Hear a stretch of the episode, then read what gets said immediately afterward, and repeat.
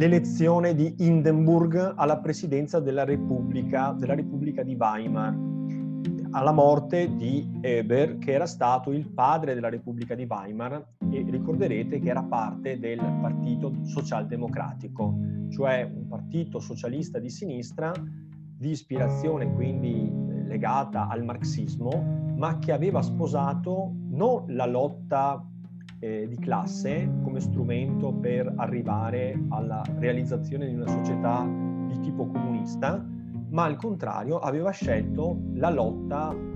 del parlamentare democratica, cioè di stare dentro le istituzioni e di provare a ottenere la maggioranza assoluta dei consensi. Ovviamente questi partiti socialdemocratici inizialmente sposano appunto questa idea di continuare nella prospettiva di una trasformazione radicale della società e delle istituzioni del paese. Poi però ad un certo punto abbandonano questa strada e vanno intesi esclusivamente come dei partiti moderati di centro-sinistra, attenti alle fasce lavoratrici, ai ceti sociali più bassi, più umili, ma che in sostanza dimenticano la loro missione di origine, cioè la missione che consisteva nel eh, provocare un capovolgimento totale, un passaggio dai regimi borghesi e liberali a regimi di piano, diciamo, con l'abolizione della proprietà. Quindi la morte di Ebert nel 1925, che è stato un po' il padre di questa Repubblica di Weimar, spalanca paradossalmente la strada a un uomo invece che rappresenta la critica a questa, questa trasformazione in senso repubblicano ed è Paul, Paul von Hindenburg. Hindenburg, lo sappiamo, era un generalissimo, cioè un generale prestigioso che aveva, dire, eh, combattuto onorevolmente durante la Prima Guerra Mondiale e per il suo stesso ruolo eh, rappresentava un elemento di critica alla Repubblica, alla quale veniva addossata la colpa di aver causato la resa della Germania quando ancora era in condizione di combattere e di aver accettato dei patti di pace assolutamente non onorevoli, come furono appunto i patti del, di Versailles che imposero, come sappiamo, la prima divisione della Germania, ricordiamoci questo, la Germania territorialmente viene divisa non soltanto nella, alla fine della seconda guerra mondiale, ma già alla fine della prima, perché c'è la Prussia orientale che è staccata dal resto della Germania da quel corridoio chiamato corridoio di Danzica, che viene artificiosamente assegnato alla Polonia per dare anche alla Polonia uno sbocco sul mare. Quindi anche qui grandi polemiche, poi lo sappiamo il passaggio dell'Alsazia e della Lorena, insomma adesso non rifacciamo la storia che abbiamo già studiato le volte scorse. Diciamo però questo, che Hindenburg rappresenta con la sua vittoria, rappresenta il trionfo di questa idea di critica alla Repubblica che sta attraversando il suo periodo più difficile. Perché ci ricordiamo tutti, ne abbiamo parlato, il problema dell'apocalisse monetaria, dell'inflazione galoppante, della resistenza passiva nei territori della RUR, quanto avessero generato problemi di carattere economico e un avvitamento anche di.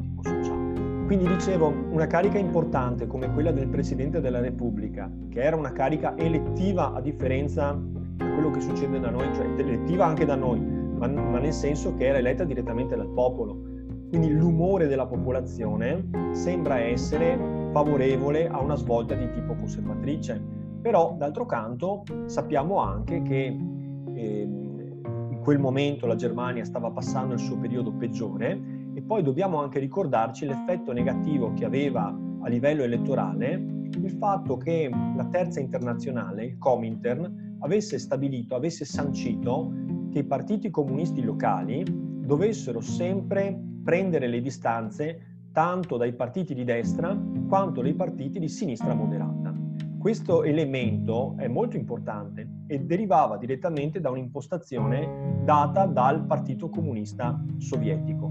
quale incitava le formazioni analogamente comuniste di partiti occidentali, dicevo, le incitava a eh, proseguire sulla strada della lotta contro tutti, evitare moderazione e riformismo e invece incitare all'insurrezione armata alla lotta di classe. L'effetto concreto in in teoria l'obiettivo che si dava l'Unione Sovietica era appunto quello di incentivare la lotta per allargare l'area del comunismo, ma il risultato concreto fu quello di frammentare le forze di sinistra e quindi spalancare la strada, un'autostrada all'avanzata delle destre. Questo si vide in diversi paesi, tra cui anche l'Italia. Una delle interpretazioni possibili dell'avanzata del fascismo fu appunto questa, cioè il fatto che le sinistre erano troppo intente a litigare tra loro, a contrastarsi tra loro, non erano disponibili a fare fronte comune per dare al paese un governo stabile e questo finì per favorire l'avanzata di piccoli partiti privi di scrupoli che utilizzavano anche la violenza armata per ottenere quello che desiderava, visibilità innanzitutto e poi per costringere durante le elezioni al voto a favore del loro. Quindi l'elezione di Hindenburg va intesa anche così, come frammentazione del fronte delle sinistre. Allora, però sappiamo che dal 25 al 29 cambia tutto. Cambia tutto perché in quei cinque anni eh, c'è l'opera di Stresemann che consente un recupero dal punto di vista economico della produzione industriale tedesca al periodo pre-bellico. E questo ovviamente dà l'idea quasi di un miracolo. Il miracolo di Stresemann, ricorderete, era un miracolo da un lato di eh, politica della conciliazione eh, con i paesi partner europei e dall'altro era eh, l'abilità di grande tessitore che riuscì a ottenere dagli Stati Uniti una linea di finanziamenti per rilanciare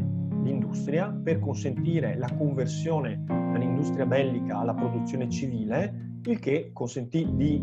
riassorbire la disoccupazione e di iniziare una crescita economica notevole che già diciamo che nel 28-29 mostrava una Germania apparentemente stabile e eh, che aveva voltato pagina rispetto al passato.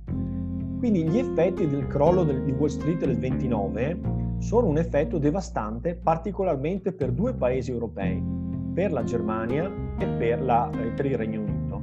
il Regno Unito perché diciamo che la, la relazione privilegiata tra il Regno Unito e gli Stati Uniti ovviamente fece sì che le due economie fossero estremamente interconnesse. Quindi l'improvviso crollo delle borse nel 1929, nell'autunno del 29 a, negli Stati Uniti e poi quello che ne conseguì, cioè la politica di austerità messa in atto dal governo repubblicano americano di Hoover e eh, ovviamente rese impossibile per gli Stati Uniti assorbire eh, quei beni di consumo che erano prodotti dal Regno Unito e continuare a sostenere l'economia tedesca come aveva fatto dal 25 in. Quindi il piano Young licenziato nel 29, che era la prosecuzione del piano che aveva ottenuto buon successo, quel piano economico chiamato piano Dose, eh, si interrompe bruscamente nel 29 e la Germania cade, ricade in quella spira- spirale di, eh, di, di, crollo del, eh, dell'occupazione, di eh, caduta della produzione industriale e in generale si assiste a classici fenomeni che eh, danno appunto il segno di un'economia che sta contraendosi. Di fronte a questo i governi tedeschi non sono in grado di affrontare delle scelte capaci di invertire la rotta. E questo ovviamente con il crescere del malcontento, e abbiamo anche già citato questo elemento di psicosi che si era radicato nell'animo dei tedeschi al, al, solo ricordo di quello che avevano dovuto passare pochi anni prima, quando si doveva andare prima della riforma del marco ad acquistare il pane con cariole di marchi, tutto questo generò grande malcontento e quindi la crescita di partiti che fino a quel momento erano partiti dello 0, o dell'1, tra i quali sicuramente il partito di Adolf Hitler, cioè il partito social, eh, social eh, nazionale dei lavoratori. Cioè in sostanza si tratta di un partito che aveva avuto qualche marginale consenso, in particolare in Baviera, a Monaco, ma che poi era stato lasciato in secondo piano perché la politica di Stresemann stava avendo successo. Nel momento in cui le cose funzionavano bene, i partiti di opposizione ovviamente soffrivano. Quindi stiamo arrivando a vedere come Hitler, attraverso vie costituzionali, giunge a ottenere direttamente da Hindenburg l'incarico di formare il nuovo governo, cioè l'incarico di cancelliere. Ecco, va sottolineato che Hindenburg, nonostante fosse un uomo dell'esercito, quindi certamente un nazionalista e un patriota,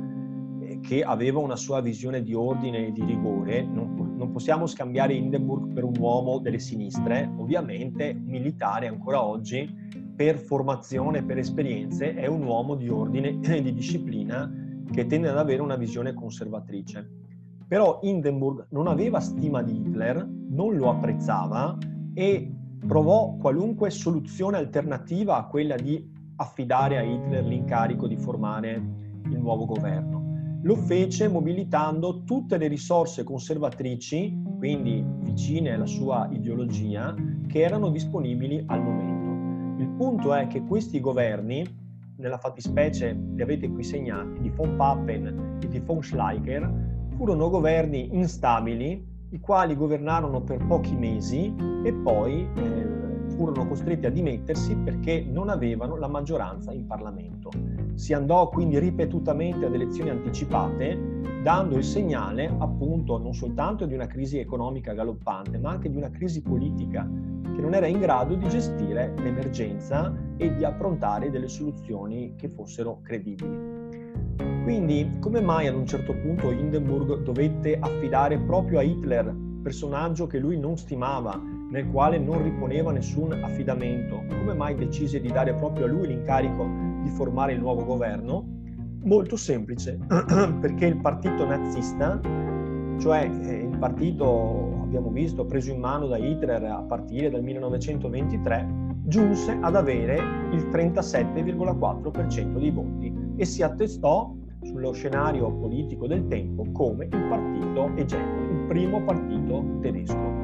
Quindi i grandi partiti di Weimar, che erano stati, se ricordate, il partito socialdemocratico e il partito di Zentrum, cioè il partito cattolico, vengono superati da questo partito inizialmente piccolo, di grande protesta, un partito che è sostenuto anche dai manganelli e diciamo dalle rappresaglie delle camicie brune, che sono un po' il corrispettivo tedesco delle camicie nere italiane e del fascismo agrario. Quindi anche qui ci sono grandi violenze, c'è la capacità carismatica ed oratoria di Hitler e poi c'è un grande malcontento e una grande paura. Paura e malcontento canalizzano l'elettorato all'interno di un inizialmente microscopico partito che adesso diventa invece un partito di massa diciamo qual è il momento in cui si comprende che l'avanzata di Hitler è travolgente e lo sta per catapultare al vertice del sistema politico di Weimar? Quando Hitler osa sfidare Hindenburg nella ricandidatura, ricandidatura alla presidenza della Repubblica. In questa ricandidatura nel 1932 eh,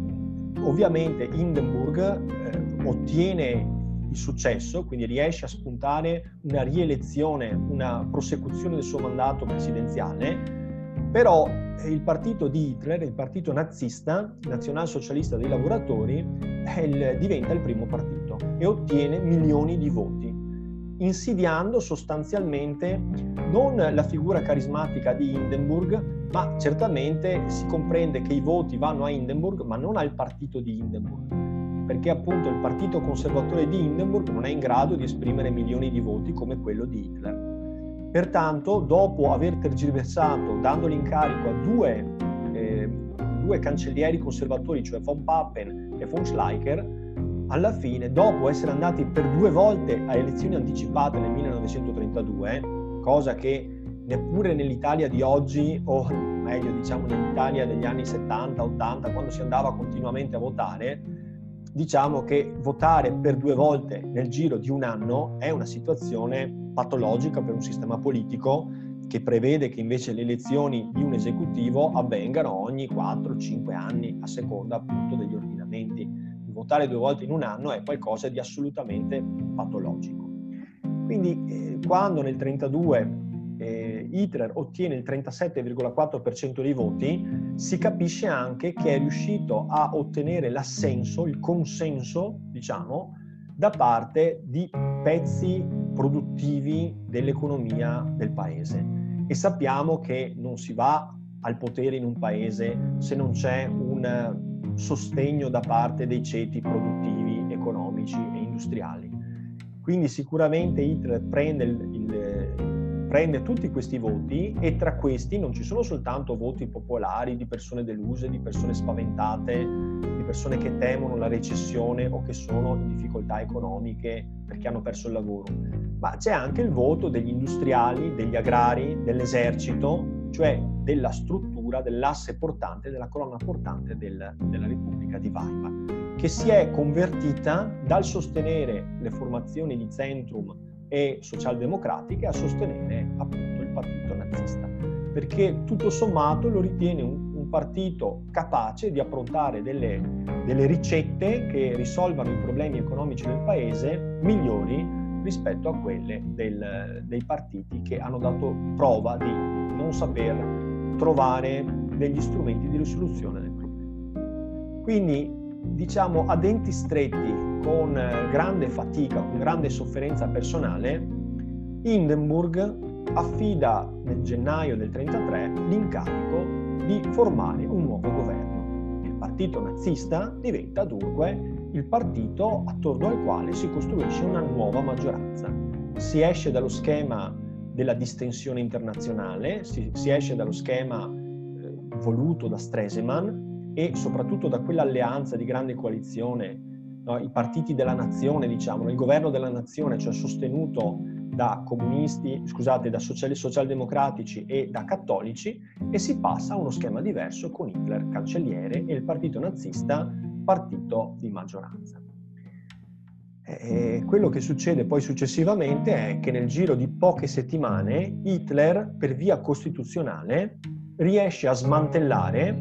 le libertà che erano state costruite e garantite dalla Costituzione di Weimar e a instaurare passo dopo passo quello che diventerà una dittatura di carattere totalitario. Quindi sottolineo ancora una volta la differenza radicale che esiste tra le modalità con cui il nazismo è andato al potere in Germania, il eh, fascismo è andato al potere in Italia e il comunismo è andato a potere in eh, Unione Sovietica, in Russia. Quindi noi abbiamo in Germania un accesso al potere del partito nazista per via costituzionale e elettorale, cioè il partito di, il partito di Hitler convince le persone a votare per lui in un momento, in un frangente molto delicato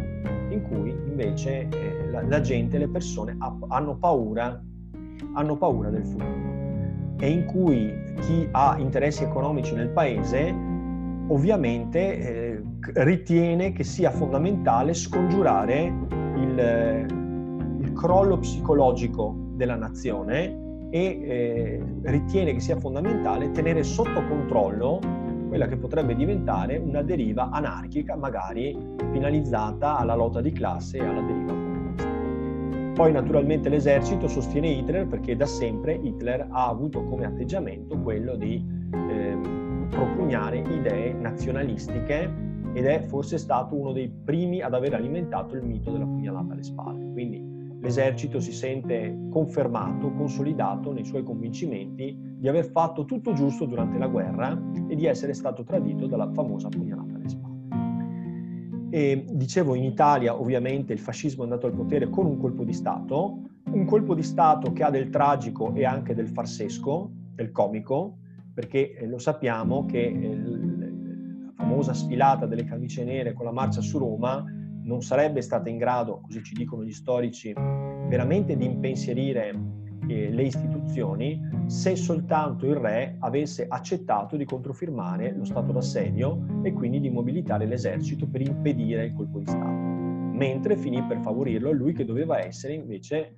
al contrario proprio il sostenitore del rispettoso della Costituzione e delle istituzioni. E poi benissimo, lo conoscete, abbiamo anche verificato, quindi la rivoluzione russa è una rivoluzione completamente diversa in cui c'è eh, la presa del potere da parte del, partito bolscevico attraverso una rivoluzione che poi non fu particolarmente violenta, lo sappiamo, ma per l'estrema debolezza del governo provvisorio che eh, perseguiva ideali e finalità che erano quelle di continuare la guerra, che non erano più condivise dalla, dalla gran massa delle, della popolazione. Quindi il partito bolscevico aveva nella ricetta delle famose tesi di aprile di Lenin grande consenso popolare, anche se poi non ebbe il consenso elettorale nel più complesso della nazione russa, perché la maggioranza era espressa essenzialmente nelle città, mentre nelle campagne ci ricordiamo tutti che erano il partito populista, cioè i sociali rivoluzionari, cioè il partito contadino che aveva appunto la maggioranza eh, proprio elettorale. Al lungo cammino verso la seconda guerra mondiale, perché fin dalla avanzata di Hitler nel 1933, fin dai primi atti politici che Hitler come cancelliere prima della Repubblica di Weimar e poi di quello che lui stesso definì la rinascita del Reich, cioè il Terzo Reich, eh, fece dai primi, fin dai primi atti politici si comprese che eh, l'obiettivo di Hitler era ritornare a una situazione di grande centralità della Germania in Europa e di eh, eventualmente eh, far scoppiare una guerra per ottenere come risultato quello di annessioni territoriali e di eh, ingrandimento del, del, del prestigio, del potere e della centralità della Germania in Europa. Quindi l'ottica militarista c'era fin diciamo dall'inizio. Hitler e Mussolini che si incontrano. Però la cosa che varrebbe la pena di dire è che in realtà il rapporto tra Hitler e Mussolini è stato un rapporto ambiguo e che è mutato nel corso del tempo. Sicuramente Hitler nutriva una grande ammirazione nei confronti del dittatore italiano per la chiarezza delle sue posizioni e per la sua capacità di eh, consolidare un regime all'interno del sistema politico italiano eh, capace appunto di eliminare lo scontro di classe e di unire la popolazione sotto le insegne della bandiera italiana. Quindi inizialmente l'atteggiamento è di subordinazione di Hitler nei confronti di Mussolini. Mussolini è un leader esperto che ha già ottenuto grandi risultati, che agli occhi di Hitler è un modello e un punto di riferimento per il suo modo magnetico di calamitare eh, gli sguardi e di persuadere gli elettori e per il suo modo di plasmare la società eh, indicando la strada di un nuovo modello umano, quello appunto di un modello umano latino, combattente, patriota, eh, in cui la, la, vita individuale, l'individualismo venisse subordinato invece all'idea di eh, servizio ad una grande nazione, qual era appunto. Nel, per quanto riguarda invece l'altro aspetto, cioè il rapporto tra Mussolini e Hitler, Mussolini inizialmente si accorse tardi di Hitler, quando lo incontrò ne riportò una sensazione negativa, cioè ebbe la sensazione che Hitler fosse un leader fanatico, estremista. Non dimentichiamoci che, a dispetto di quanto comunemente si crede, Mussolini era tutto sommato un leader molto indeciso, molto non moderato perché assunse delle decisioni che poi trascinarono l'Italia in una condizione, lo sappiamo bene, difficilissima, ma certamente che rifletteva, che ponderava. Hitler da questo punto di vista sembrava ai suoi occhi un invasato, cioè qualcuno che ardeva di una grande fede. C'è una netta separazione tra l'immagine pubblica di Mussolini uomo decisionista del popolo che ha la parola stentorea e quello che era invece la realtà della sua eh, vita privata e della sua vita privata nel, nel, senso anche della sua attività pubblica ma non occhi, sotto gli occhi del, dei cittadini che era invece molto riflessiva, molto moderata, ascoltava molto i consiglieri eccetera. Quindi Hitler era un po' l'opposto rispetto a lui e da questo punto di vista Mussolini non ebbe grande stima di Hitler, almeno sulle prime. Nel corso del tempo questo rapporto di subordinazione di Hitler rispetto a Mussolini e di sospetto di Mussolini nei confronti di Hitler andò rovesciandosi.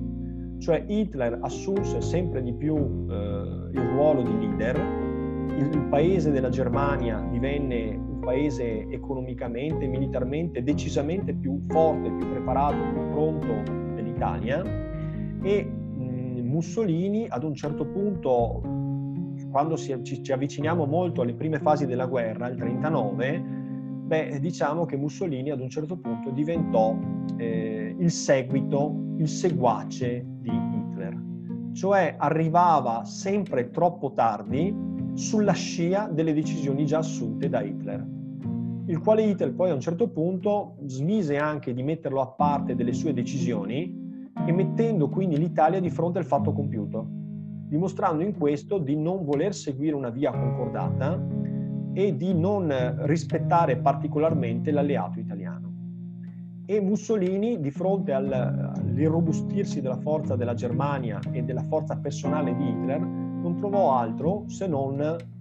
andare sulla sua scia tentando di fare altrettanto senza averne i mezzi. E questo naturalmente finì per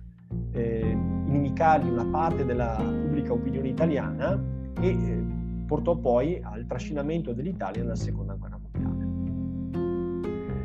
Andiamo avanti, vediamo un po' quindi cosa succede in Germania eh, a partire dal 1933. Vedete nel 1933 Hitler è cancelliere Weimar, di Weimar. Ma uno potrebbe anche immaginare che un partito che abbia delle parole, come dire, estremamente aggressive, molto chiare, apparentemente una retorica pericolosa,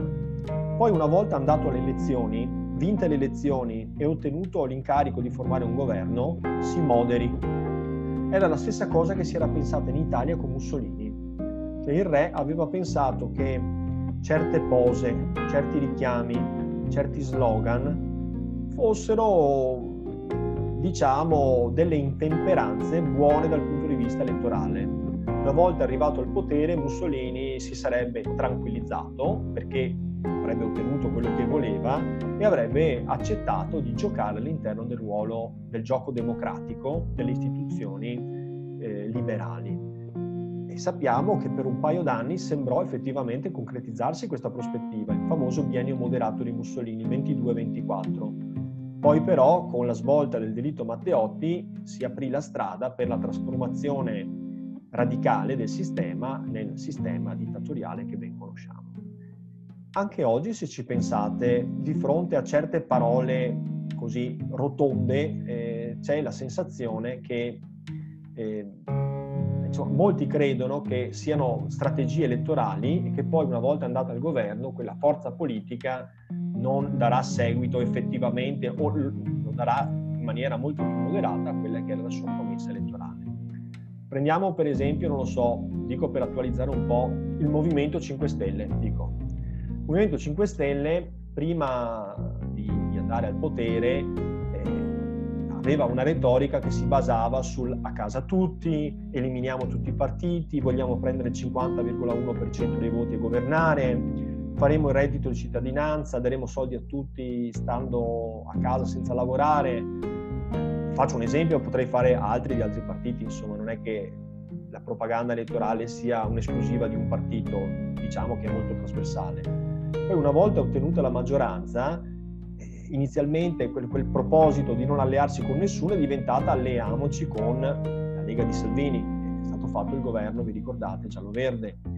Il reddito di cittadinanza è diventato un reddito di cittadinanza che, a cui spesa non era quella preventivata per decine, anzi per centinaia di miliardi, ma eh, è stata un aiuto alle fasce più povere molto modesto rispetto alle aspettative.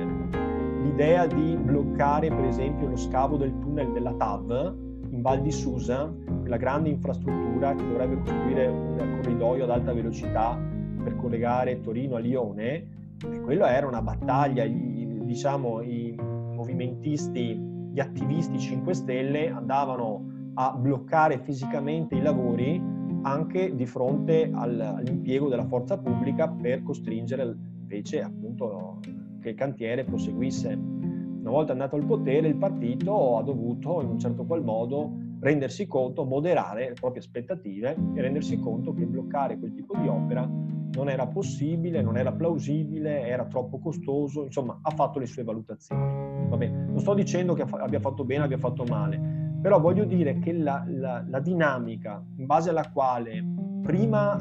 prima di accedere alle urne un partito la spara grossa e dopo che invece ha ottenuto la maggioranza c'è tutto un sistema di bilanciamenti e di controlli che ti impedisce di fare il colpo di matto, no? pensate anche a Trump quante ne ha sparate in campagna elettorale, poi ha governato in maniera personale, però sicuramente non è stato quella mina vagante che molti si attendevano che fosse. Lo dico in generale per far capire che non voglio fare un discorso legato a un partito, potremmo farlo per tanti partiti diversi, di diversa ispirazione e di diversi schieramenti. Quindi l'attesa era anche questa, che Hitler, per quanto il suo partito fosse preoccupante nelle parole negli slogan e anche negli atteggiamenti sostenuti dalle camicie brune, dalle SA, ciò nonostante si poteva presumere che